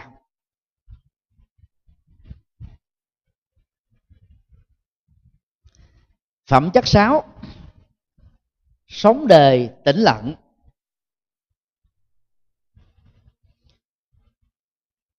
Khoảng uh, hai thập niên trở lại đây nhân loại có khuynh hướng đề cập đến uh, sống chậm vốn đối lục đối lập với à, sống hối hả sống quên chính mình sống mất nguồn gốc sống theo cái thiên hướng hưởng thụ sống bất chấp nhân quả và luật lệ các cái hối hả đó có thể làm cho chúng ta hối hận về sau. Cho nên khái niệm sống chậm đó, nó khích lệ người ta hãy quay trở về chậm lại để nhận thức rõ được chính mình. Nội dung thì hay nhưng mà khái niệm sống chậm nó không hay. Ít nhất là có khoảng 2 tỷ người mà về bản chất dân hóa tôn giáo và đời sống của các quốc gia này đó là con người đã sống chậm rồi bây giờ mà kêu sống chậm nữa, họ trở thành là sống lề mề luôn. Ấn độ gần một tỷ người, pakistan, bangladesh mấy trăm triệu người, bhutan, nepal và những nước ảnh hưởng theo nền văn hóa của ấn độ. Trên bản chất, đều là những người sống chậm. Sống từ từ á. Và khi mà chúng ta có dịp làm việc với những người đối tác thuộc các quốc gia này, chúng ta thấy họ chậm chạp lắm trong uh, ấn độ đó, đối với ấn độ giáo đó thì người theo đạo này đã thờ gì? Con rắn ta không có chân. Bò bằng cái cách trường tới trường lui thấy rất là nhanh nhưng mà trở thành rất là chậm. Thờ con bò con bò thì đi chậm chậm ngố ngố ngu ngu khờ khờ khảo khạo. Thờ con voi con voi thì đi chậm rì à. Tức là những cái con mà người ấn độ thờ trong ấn độ giáo đó đều có cái bản chất là những con chậm chạp lừ đừ lờ khờ. Và như vậy khi thờ các cái con vật này xem như là thần linh á thì cái nhân cách sống và lối sống của những người theo ấn độ giáo nó cũng chậm chạp theo. Ở ấn độ từ năm à, 94 đến năm à, 2001 á, chúng tôi và những người bạn à, xuất gia đồng học á, thường à, nói với nhau cái cái cái cái triết lý à, điệp khúc của Ấn Độ bằng à, một số từ như sau đây. Wait a minute đợi trong giây lát. Nghe người ấn độ mà nói như thế là chúng ta đợi bút chỉ cà tha. Ở lúc vài tiếng đồng hồ chưa xong. Nếu mình hối thúc họ đó thì họ nói là don't worry đừng lo lắng mà trên thực tế là lo dài dài vì không biết khi nào họ mới làm. Nếu mình hối thúc nữa đó, thì họ sẽ nói chúng ta một cách rất là thản nhiên. Come tomorrow. Hãy đến vào ngày mai, mà ngày mai là ngày không có thật. Cứ đến ngày mai rồi hẹn thì ngày mốt. Đến ngày mốt họ ngày kia ngày kia cái họ hẹn ngày nữa. Cứ như thế, nó cứ chậm chậm trôi qua mà việc nó không đi tới đâu á. Nếu mình hối thúc nữa, họ nói là, be happy. Hãy hạnh phúc đi. đang khi cái việc của mình đó, lo chưa xong hạnh phúc sao nổi mà hạnh phúc. Một việc có thể giải quyết trong vòng có vài phút họ để có thể vài tháng. Luận án tiến sĩ mà giáo sư ấn độ chấm một năm là giá chót. Rồi sau khi bảo vệ luận án xong rồi đó đến cái ngày lãnh được chân bằng á chung mình là một năm nữa. Những cái mà mà nó mất thời giờ nó chẳng phục vụ cho cái mục đích gì cả. Mà một năm như vậy, đối với du học sinh, có mặt tại ấn độ và tốn ờ, hàng ngàn đô. Các trường đại học, các giáo sư chẳng quan tâm, chẳng có khe gì hết á. Chị không được thì đi về. Thế thôi. Cái điệp khúc đó là gì? Wait a minute. Don't worry. Be happy. Come tomorrow. Cứ như thế lặp đi lặp lại hoài thôi cho nên bây giờ mà kêu gọi sống chậm nữa thì các nước này nó trở thành như là rùa bò luôn. Cho nên chúng tôi không thích cái từ sống chậm. Ở đây đức phật dạy là sống tĩnh lặng. Sống tĩnh lặng là một cái loại về phương diện động tác á, là người đó điềm tĩnh. Cho nên á cái, cái, cái các bước của họ cái lời nói của họ nó nhẹ nhàng từ tốn chậm rãi dễ nghe dễ thương. Và người phụ nữ nào mà đi chậm tự nhiên nó trở thành đẹp về cái nhân cách đi. Người phụ nữ nào mà nói chậm á thì trở thành nó dịu dàng. Đàn ông nào mà đi chậm nói chậm thì cũng trở thành là cái người à, có quay phong. Nên sống tĩnh lặng nó quan trọng là sống chậm. Sống cho đặng nó nói đến cái phẩm chất của sự sống. Còn chậm đó, nó đối lập với nhanh hối hả. Vì người phương tây đó họ đi giống như cái máy. Mà khi mà đất nước phát triển theo công nghiệp hiện đại đó thì cư dân của một quốc gia trên hành tinh này đều giống như thế thôi. Vì người ta tính bằng tích tắc giây chứ không phải tính bằng giờ. Và mọi thứ đó nó nó đều được đó là lập trình hóa công nghệ hóa. Xe lửa ở pháp đó, có nhiều chuyến là không có người lái. Tất cả điều khiển bằng máy. Máy bay bay đến một cái cao độ nhất định đó, là cái phần mềm vi tính nó điều khiển. Chứ uh, uh, phi công không có điều khiển nữa và Việt Nam cũng như nhiều nước ờ, chậm phát triển trong khu vực cũng phải đi đến giai đoạn đó thôi. Và khi mà người ta phải hết sức chính xác về giờ giấc, bằng không là trễ muộn trễ muộn thì có thể bị mất nghề, bị đuổi việc. Cho nên tự động người ta đi giống như một cái máy cái đó tôi gọi là sống hối hả. Nhưng mà người sống hối hả đó, dù sao đi nữa, họ là có trách nhiệm. Họ sợ bị đuổi việc. Họ sợ là mất đi cái cái cái cơ hội để làm một cái việc gì đó cho họ mới tranh thủ cái thời gian ngắn ngủi của kiếp người để làm những việc đáng làm. Làm một cách rất là tranh thủ. Cái đó về bản chất không có gì là xấu. Nhưng chừng nào á, họ vươn chính mình và đánh mất chính mình á, mới là một vấn nạn. Còn người thông minh á, bao giờ cũng là nhanh nhẹn. Nhanh nhẹn phải một cái xấu. Nếu là nhanh nhẹn hướng về cái tốt. Cho nên sống chậm á, nó nó trở thành là một cái lời khích lệ mà về bản chất á những người nào lề mề rồi á trở, trở thành như con rùa luôn. Là chậm lục không có thế nào tiến bộ được. Là những người như thế dễ dàng rơi vào tình trạng là chấp nhận số phận an bài với mình. Đang khi sống tĩnh lặng á là sống có chiều sâu nội tâm sống làm chủ chính mình. Làm chủ nội tâm á trước nhất là làm chủ cảm xúc. Cảm xúc chúng ta nó dễ dâng trào đó. người nào sống với cảm xúc nhiều đó là hạnh phúc và khổ đau đó, nó thông qua lời nói và lỗ tai. Nghe cái gì mà hài lòng là vui liền, hạnh phúc liền. Nghe cái gì á, không hài lòng là khổ liền, phản ứng liền. Đó là sống với cảm xúc. Đang kia sống tĩnh lặng á, là nỗ lực làm chủ được dòng cảm xúc trong các phản ứng. Mà đôi lúc á, khi chúng ta không vui hoặc là quá vui, chúng ta vẫn làm chủ được nó. Vui đó thì không quá đà, mà buồn á thì không cường điệu chúng ta nhanh chóng vượt qua. Làm chủ cảm xúc là theo đức phật ở trong à, kinh à, uh, tương ưng. Nói riêng và kinh tạng bali nói chung á là làm chủ các phản ứng. Khi các giác quan tiếp xúc với đối tượng trần cảnh đó, chúng ta không rơi vào ba loại phản ứng. Phản ứng tham ái đối với con người sự vật sự việc như ý hài lòng. Không tạo ra cái phản ứng sân hận đối với con người, sự vật, sự việc mà mình không hài lòng, không ưng ý, không tạo ra phản ứng si mê đối với con người, sự vật mà mình không đoan chắc được cái bản chất thật là gì, cái khuynh hướng là gì, chúng ta lừ khừ, là không xác quyết, không đứng vào một cái lập trường nhất định nào hết. Vậy, ai thoát được ba phản ứng tham ái, phản ứng sân hận, phản ứng si mê, người đó được xem là làm chủ được dòng cảm xúc. Toàn bộ nội dung tu tập của con người là để đạt được cái sự làm chủ cảm xúc này. Khi làm chủ được cảm xúc, chúng ta bắt đầu tiến tới một bước nữa là làm chủ được thái độ. Thái độ nó liên hệ đến nhận thức. Mà muốn làm chủ được thái độ đó, thì đức phật dạy chúng ta phải có nhận thức đúng, tức là chánh tri kiến. Để từ đó chúng ta có được tư duy đúng là chánh tư duy. Và khi có chánh kiến và chánh tư duy đó, chúng ta mới có được hành động đúng, lời nói đúng, nghề nghiệp đúng, nỗ lực đúng. Đó là một cái à, cái mắt xích liên hoàn. Cái này có thì tạo tiền đề cho các cái khác được phát triển.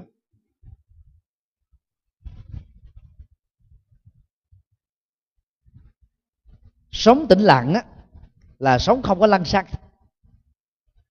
Những người nào ham vui, chỉ nghe nói khích, nghe dụ dỗ, nghe tác động một cái là đánh mất chính mình. Tức là người thiếu sự tĩnh lặng người tĩnh lặng thì thường quán chiếu nội tâm của mình nhiều. Và quyết định một cách rất là sáng suốt cái gì nên làm cái gì không nên làm cái gì phải kiên nhẫn chờ đợi. Nó rõ ràng cho nên á trong bất cứ một tình huống hoàn cảnh nào người sống tĩnh lặng á đều là người được hạnh phúc. Sống tĩnh lặng á được hiểu là sống uh, sống chỉ đó là sống dừng lại dừng những thói quen xấu dừng những tánh khí xấu dần những hành động xấu. Và người gì đó đó, trước nhất là trở nên rất là điềm tĩnh và sâu sắc. Sau đó đó, dùng nghệ thuật quán chiếu thiền để chúng ta mở mang được trí tuệ. Chỉ có khi nào chúng ta sống tĩnh lặng, chúng ta mới phát triển trí tuệ được. Những người là chuyên làm tổ chức sự kiện đó, thì khó mà phát minh ra sáng kiến sáng tạo được lắm. Họ phải làm như một cái máy nè. Các sự kiện đó nó được lặp đi lặp lại hàng ngày, hàng tuần, hàng tháng, hàng năm. Còn phải tĩnh lặng, tức là phải ở riêng một mình, nghiền ngẫm, suy nghĩ à, đánh giá để chúng ta có được chủ trương đúng, hành động đúng. Cho nên sống tĩnh lặng nó sâu sắc hơn là sống chậm.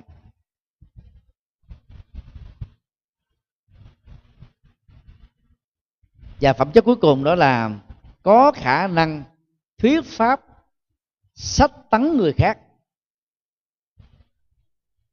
Tiếng Bali gọi là Dhammika Thaya Sandasana nghe điều này đã nhiều Phật tử ngạc nhiên.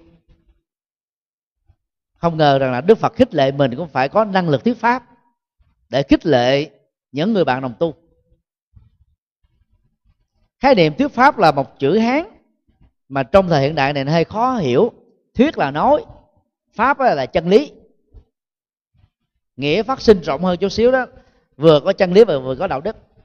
Như vậy thuyết pháp là nói những gì phù hợp với chân lý phật dạy.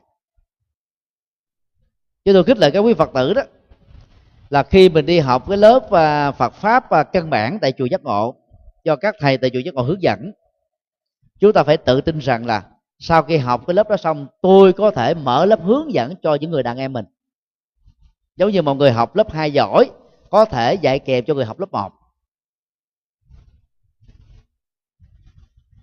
có rất nhiều người à, đánh mất niềm tin này. Cho nên suốt cuộc đời đã làm học sinh thôi. Học ba chục năm, bốn chục năm mà không viết sách được, không dịch sách được, không giảng dạy được, thì cái học đó đó, nó chỉ làm cho mình đó là được hạnh phúc, phong phú được tri thức là cho nó nó trở nên vô ích với thai nhân ở đây đức phật nói là phải sách tấn được người khác. Sách tấn là khích lệ lên dây có tinh thần người khác được mình hướng dẫn người khác được dẫn dắt người khác được. Mô hình là đạo tràng mà chúng tôi đề cập nhiều lần. Tại mỗi một ngôi chùa đó gồm có à, tối thiểu là chín ban. Ban ca diếp dành cho phật tử lão thành. Ban la hầu la là phật tử thanh thiếu niên. Ban a nan là phật tử tri thức ban dược vương là phật tử làm nghề y bác sĩ. Lô nghi ban à, diệu âm á có năng khiếu cao múa sướng hát để phục vụ các lễ hội phật giáo. Ban hậu cần đó là tình nguyện và làm công quả. Ban hộ niệm là tham gia các khóa lễ hộ niệm cầu an hộ niệm cầu siêu. Và tư vấn cho người già người bệnh người chết. Ban cấp cô độc á, là là hoạt động à, à từ thiện xã hội và ban truyền thông á, tức là quảng bá các cái hoạt động phật sự vừa điêu một cách có hệ thống để cho cái cái cái hành động phật sự đó được nhiều người biết, được nhiều người hưởng ứng và hiệu quả của nó ngày càng gia tăng. Như vậy, khi một người phật tử đó có được năng lực thuyết pháp thì mới có thể mời gọi người khác tham gia các phật sự giống như mình và giúp cho người thân của mình đó từ việc yêu quý bến đạo phật chính thức trở thành phật tử. Từ phật tử tín ngưỡng trở thành phật tử trí thức. Chứ còn nếu mình không có năng lực đó chúng ta không thuyết phục được. Nhiều bà mẹ đó cứ bắt con nghe mình đó, đi chùa mà không giải thích được cái lợi ích cho của việc đi chùa. Và cũng không làm cho chúng nó cảm thấy gọi là thán phục được. Ngày à, 9 à, tháng 10 2015 vừa qua đó có một gia đình là gồm có 8 thành viên. Dẫn à, đứa con và cháu của họ đến. Cậu này khoảng à, 16 tuổi đang học qua lớp 11 mà cậu ấy chầm chầm một đống ngồi từ đầu chí cuối trên một tiếng đồng hồ được tư vấn mà cậu ấy không thể nở được một nụ cười. Lý do là cậu ấy tâm sự đó cha mẹ cậu ấy quá mê tín đi. Nghĩ là, là cậu ấy bị ma nhập cho nên dẫn hết thầy bùa thầy ngải thầy pháp thầy tướng số, thầy phong thủy, thầy địa lý, thầy đọc bóng, thầy bắt ma, thầy ngoại cảm, thầy nhân điện. Đang lúc mà cậu ấy đang học, cậu ấy học kém, cậu ấy ý thức rất rõ là mình phải học giỏi cho nên phải học thêm. Thì đang lúc học thêm đó là cha mẹ cứ ờ, hẹn được cái giờ nào với các ông thầy mê tín nào đó là bắt cậu ấy phải bỏ lớp học, đi về để đi các ông thầy đó mà chị ma. Từ đó cậu ấy khổ đau, cùng cực, không muốn nhìn mặt cha mẹ mình bất chấp cái động cơ của cha mẹ là cao quý. Nhưng mà hành động nó không phù hợp, cho nên dẫn đến cái nỗi khổ đau ở đứa con. Và cả gia đình đó bị khổ theo. Rất may gặp được chúng tôi chúng tôi xác định rõ cậu này chẳng có ma nhập gì hết, mà trên thực tế ma chẳng thể nhập vào con người được. Cậu ấy chỉ bị trầm cảm do cái à, không thích hợp về lối sống và lối ứng xử của cha mẹ và cậu ấy thôi. Cần à, cải thiện cái quan hệ gia đình đó thì tự động cái thái độ chán trường tiều vọng căng thẳng không nói năng không chia sẻ mất đi. Vì gia đình này đó là chỉ đi chùa bằng tín ngưỡng thôi. Đọc kinh thì bằng âm hán việt đâu hiểu gì đâu. Cứ kêu con mình là niệm phật đi có phước lại phật đi có phước. Nhưng mà nó nó lại phật nó niệm phật nó bị vẫn thi, thi rớt. Nó thấy đâu có phước gì đâu. Muốn thi đậu thì phải học nếu mà lại phật mà, mà, mà thi đậu thì không có người nào rớt. Các tu sĩ vì bị biết là học ở trên trường Phật học cũng bị rớt hoài. Cái khóa học uh, tốt nghiệp cử nhân uh, vào ngày 27 tháng 9 vừa qua chúng tôi làm tổng điều phối. Còn hai trăm bảy mươi mấy tăng ni thiếu điểm tín chỉ. Phải học thêm một học kỳ cho đến hai học kỳ nữa mới đậu. Mà các tăng ni này tháng nào cũng lại sám mối hai lần một lần như vậy, một trăm lẻ tám lại. Ngày nào cũng có ba, bốn thời kinh. Thời kinh nào cũng lại, nhiều lại. Niệm phật là nhiều hơn các phật tử. Nhưng mà cũng rất vô thường thôi. Và cũng không có đậu cử nhân thôi. Cho nên đó không hiểu được Phật pháp thì không có đủ năng lực để hướng dẫn. Mà không hướng dẫn hướng dẫn thì chúng ta toàn là nó mê tín không? Nó mê tín lúc đầu nó hấp dẫn. Người ta kỳ vọng mà. Tự an ủi mình mà. Mà khi vào rồi cầu nguyện rồi lại phật rồi, niệm phật rồi mà không được gì hết thì chán nản, bỏ đạo luôn. Nên dẫn dụ là một con dao hai lưỡi, nhất là dẫn dụ mê tín gì đó. Đó là lý do mà trong à, nhiều năm qua, chúng tôi chủ trương đó, theo lời Phật dạy, thì phải học rộng hiểu nhiều. Nhờ học rộng nhiều chúng ta mới có đủ tự tin để hướng dẫn những người đàn em mình.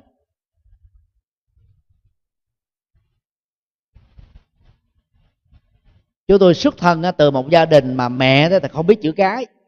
Ba chỉ học có đến lớp 3 thôi. Và những cái bằng cấp mà con người đạt được, chúng tôi cũng đạt được. Ở mức độ cao nhất. Như vậy điều đó chứng tỏ rằng là không có cái gì mà con người không làm được. Có nỗ lực đúng phương pháp là làm được thôi. Nhiều vị à, tốt nghiệp cử nhân Phật học ra, không thuyết giảng được. Không giảng dạy được. Không viết sách được không dệt sách được là vì thiếu tự tin. Cái trường đó Phật học ta, ta dạy chuẩn giống như nhau. Mà khi đậu cử nhân Phật học đó, là năng lực đó phải sở hữu được. Do vì thiếu tự tin và không huấn luyện. Còn có huấn luyện đó thì dở thành giỏi. Dân gian ta có cái câu cũng rất là hay là nghề dạy thợ. Mình theo đuổi một cái nghề nào đó thì lâu ngày chày tháng mình trở thành chuyên gia trong lĩnh vực đó thôi. Cái kinh nghiệm nó dạy mình những thất bại dạy mình những bài học của những người thành công dạy mình. Và chúng ta tự khám phá phát minh thêm, nó dạy chúng ta sâu hơn nữa. Cho nên phật tử tại gia phải đủ năng lực hướng dẫn người thân của mình. Chùa giác ngộ thì có nhiều trang web nhất trong các chùa phật giáo trên thế giới. Đạo phật ngày nay chấm cơm là trang nghiên cứu về phật học. Chùa giác ngộ chấm cơm là cái trang à, đài tàng kinh phật giáo, âm nhạc phật giáo và trên ba ngàn bài thuyết giảng của chúng tôi và nhiều chuyên đề khác nhau. Ban hoàng pháp com tập hợp à, hàng hàng à, à, hàng trăm bài giảng của mấy chục giảng sư tại thành phố Hồ Chí Minh. Phật âm Chấm Cơm sở hữu hai mươi mấy ngàn bài giảng của gần một trăm ni trong nước và nước ngoài. Để ai đó có duyên với tăng ni nào, giảng sư nào, pháp sư nào, có thể nghe thường xuyên các vị đó. Đó là một cái trang tập hợp về pháp âm lớn nhất của cộng đồng Phật giáo Việt Nam ở trong nước và nước ngoài. Tức là nhấn mạnh đến cái việc giúp cho các Phật tử, khi mà nghe nhiều được á, thường xuyên đó thì tự động mình nói được. Cái người dở có thể lặp lại thôi cũng được. Còn người giỏi đó thì mình ngoài cái học ở người giảng dạy mình mình còn phát minh sáng tiếng sáng tạo thêm. Đi xem một bộ phim, người nào dở gì đó, yêu cầu kể lại cũng kể lại được căn bản, nội dung cốt truyện thì đi nghe giảng, chúng ta có thể kể lại được. Nếu ai mà không nhớ được thì chúng ta phải ghi chép ra, để chúng ta ôm lại mỗi khi có cơ hội, nhờ đó chúng ta mới đủ năng lực hướng dẫn. Cái này nó không khó, nó trở thành thói quen thôi. Kính thưa à, các quý thầy cô tri thức, đó là các phẩm chất cao quý mà người phật tử tại gia cần hội đủ. Và khi nghe bài này rồi đó chúng tôi tin rằng đó các phật tử tại gia sẽ không còn an phận thủ thường với các hoạt động tín ngưỡng mà mình gia nhập phật giáo từ những ngày đầu. Chúng ta phải tự nâng cấp mình lên. Và các tu sĩ phật giáo đó, phải thấy rất rõ đừng nên khinh thường phật tử tại gia là không hiểu được phật pháp. Để mình biện hộ cho lý do rằng là tôi chỉ dạy những lời phật học dẫn dụ cho phật tử tại gia thôi mà phần lớn là truyền bá mê tín. Vì sợ người ta không hiểu được khi các phật tử tại gia hiểu phật pháp sâu sắc, thì tăng ni không còn cách nào khác là phải cập nhật kiến thức phật học và cập nhật sự hành trì của mình một cách sâu hơn. Và người tu sĩ phải giỏi phật học hơn phật tử tại gia một cái đầu. Thì phật tử tại gia ta mới nể được. Thế mình chỉ có chừng đó thôi, học phật, tu phật, truyền bá phật là nhiệm vụ của tu sĩ. Mà mình không làm được thì làm sao phật tử tại gia ta nể được? Cho nên phật tử tại gia có làm phước bằng nghề nghiệp và đồng lương, rồi có học phật và có thể thuyết giảng được, dẫn dắt được những người đàn em của mình, thì không có lý do gì mà các tăng sĩ phật giáo mà lại từ chối cái nhiệm vụ thuyết pháp giảng kinh và làm phật sự được. Cho nên đó nhiều tấm gương cao quý của phật tử gia sẽ trở thành bài học đắt giá cho những người xuất gia còn giải đãi và chưa có tự tin. Chúng ta phải học hỏi lẫn nhau để làm cho sứ mệnh phụng sự dân sinh theo thời Phật dạy đó được thành công một cách mỹ mãn. À, xin à, kết thúc tại đây.